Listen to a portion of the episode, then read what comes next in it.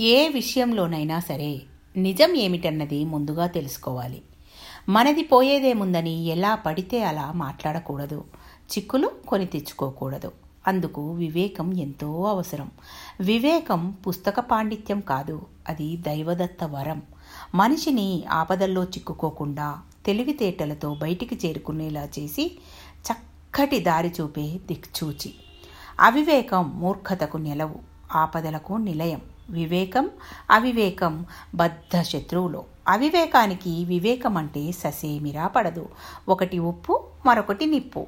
మనిషికి వివేకం తోడైన నాడు ఎంతటి కష్టతర కార్యమైనా నిరాటంకంగా ముందుకు సాగిపోతుంది నిర్విఘ్నంగా నెరవేరుతుంది.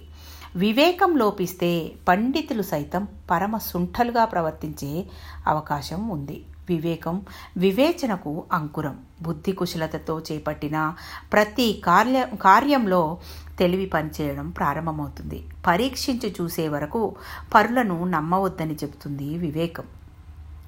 అపనమ్మకాన్ని ఆమడ దూరాన ఉంచమంటుంది. ఒంటే కష్టాన్ని వేడిని ఆకలిని దాహాన్ని ఓర్చుకుని ఇసుక ఎడారుల్లో బరువులను మోసుకుపోతూ ఉంటుంది. అలాగే వివేకం కష్టాల కడలిని సులభంగా దాటిస్తుంది. అవివేకం మనిషిని వెర్రివాణ్ణి చేసి అపహాస్యం పాలు చేస్తుంది. వివేకం ఆశాభావాన్ని రేకెత్తించి భుజం తట్టి వ్యక్తిని కార్యోన్ముఖుణ్ణి చేస్తుంది. అతడికున్న చాపల్యాన్ని అరికడుతుంది. అవివేకి దానికి వశుడై నష్టపోతాడు. అతిని మితం గావించుకునే వివేకం మనిషికి నిరంతరం అవసరమే. లక్ష్యాలు ఆశయాలు దీనితోనే సాకారం అవుతాయి సాధారణ మనిషిని సైతం ఓ ఉన్నత స్థానంలో కూర్చుండబెట్టేందుకు వివేకం ఎంతగానో ఉపకరిస్తుంది.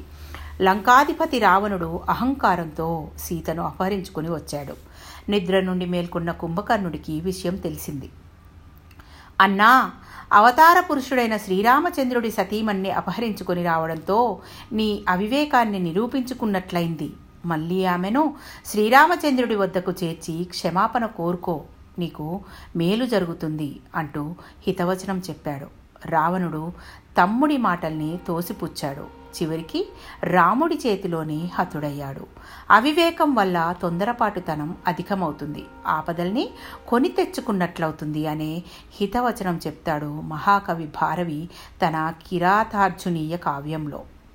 కర్తవ్యం అనే విత్తనాలను వివేకం అనే నీటితో తడిపి చల్లినట్లయితే ఆ ప్రక్రియ శరత్కాల పంటల సత్ఫలితాలను సంపాదించి పెడుతుంది. వివేకం కలిగించే విచక్షణే దీనికి కారణం.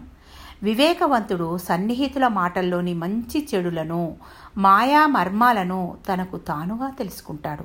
సరైన నిర్ణయం తీసుకుంటాడు. ప్రతీది పరిశీలనాత్మకంగా చూసుకుంటూ జాగ్రత్తగా ముందుకెళ్ళేవాడి భవిష్యత్తు బంగారుమయమే. కుతంత్రపు పరీక్షలకు లొంగిపోయి చేసే ఆలోచనలతో వివేకం ఉద్భవించదు. వ్యక్తిలో వివేకం ఉదయిస్తే కలతలు కలహాలకు చోటుండదు. మనసును హృదయాన్ని భారంగా కుంగదీసే మౌఢ్యాలను మూర్ఖతలను వదిలిపెట్టి మనిషి ముందుకెళ్ళాలి. వివేకంతో జీవితం మకరందమయం అవుతుంది. Thank you. మీ పద్మజ.